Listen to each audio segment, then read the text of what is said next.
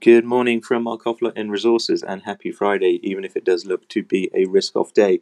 In the miners, worth flagging a note out from Chris LaFemina looking at copper and the copper price action year to date and that recovery, which he attributes to an overall view that copper is historically a good leading indicator and that the situation, particularly around inventories and Chinese demand, is not as bad as some may have feared.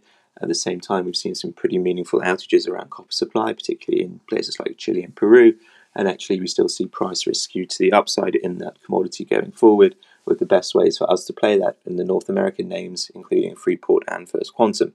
Alan Spence has also talked something about the European steels and those narrowing regional premiums, indicating that's another leg of pricing support for those steels names, with Mittal our most preferred play there. Finally, in energy, worth noting, Brent has slipped sub 42 bucks a barrel.